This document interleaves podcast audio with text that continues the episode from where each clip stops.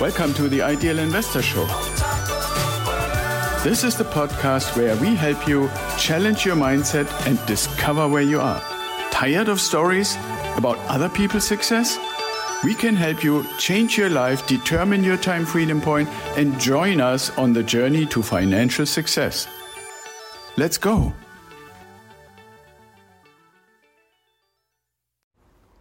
Hello, and welcome back to another episode of the Ideal Investor Show. Today, I want to go into another component, kind of like a next level thing in our Odyssey series that talks a little bit about what I have done and how I've translated that into what Ideal Wealth Grower is offering to our clients. So, when I first started, and you have heard me speak about it, read, read about it, write about it, be interviewed about it, I wanted to actually accumulate a portfolio of assets so that there would be a, a, point in time where I could retire. And then, as I was working on that and refining it, that point in time became the time freedom point.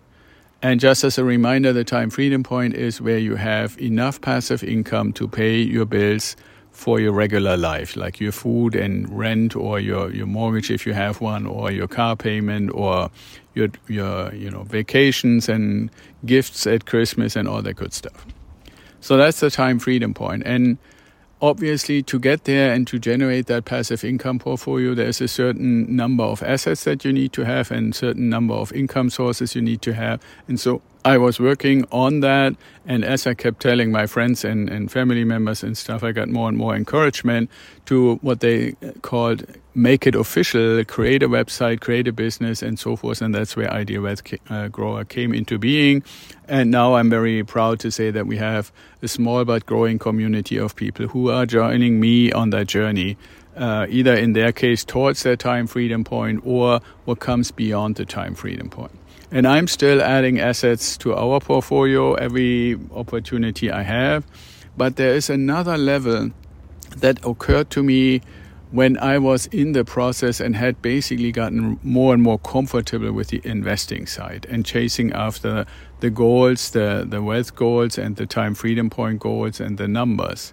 And that is the question okay, what do I do when I get there and what will it mean longer term?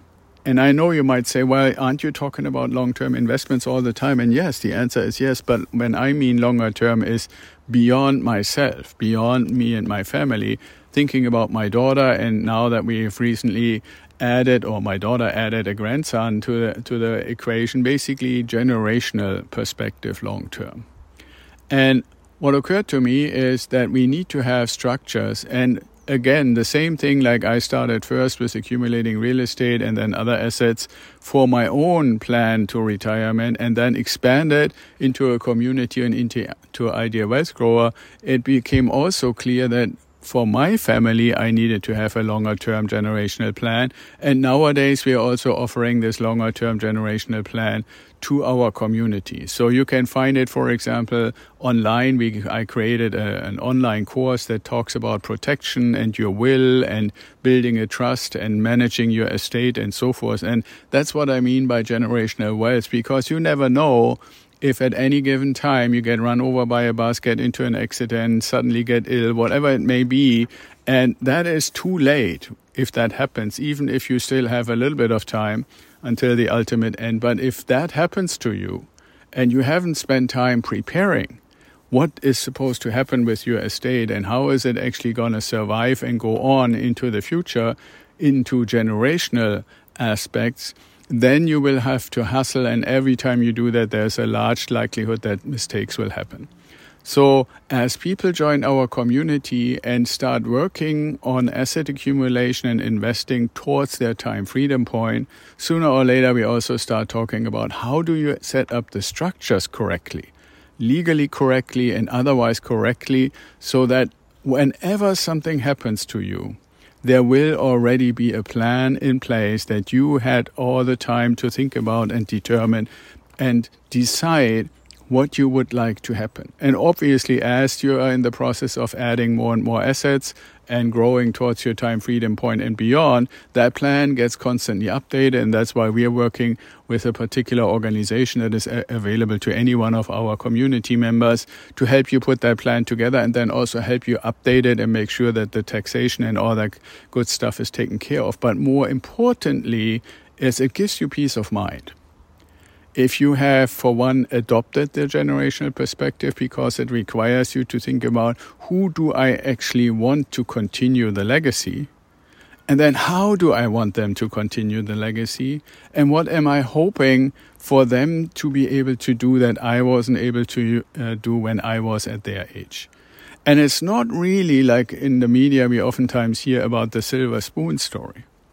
It's much more a security thing is how can you provide security of survival and otherwise security to the generations after you, not to throw money at them and they just recklessly spending it, but in a way that they are safe to survive no matter what. And that's why our assets are also in inflation protected things, in things that cannot easily be taken away unless our whole system would change and uh, property rights would no longer exist. But I think we have much, much, much worse problems when you cannot depend on things that you have a title on to be owned by you. If we ever get into a structure where the government take, takes everything away from you, and we all basically become puppets, then this whole thing about what we accomplish in life and what we accomplish for future generations is beyond the point. I don't really think that's likely and that shouldn't be our scenario. You can spend 30 seconds on it to think about it, then dismiss it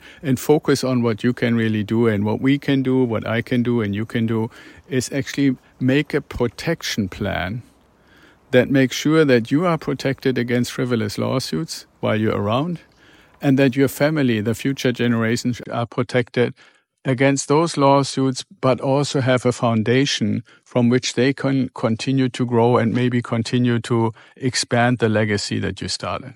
So that's what I really believe is important in this context of creating generational wealth. How does it fit into the time freedom point? And it's maybe a little bit of a glimpse where I am now mainly, not mainly, but significantly focusing on the time and the things that are really relevant when you have reached the time freedom point, which by no means is an end point. It's just a milestone.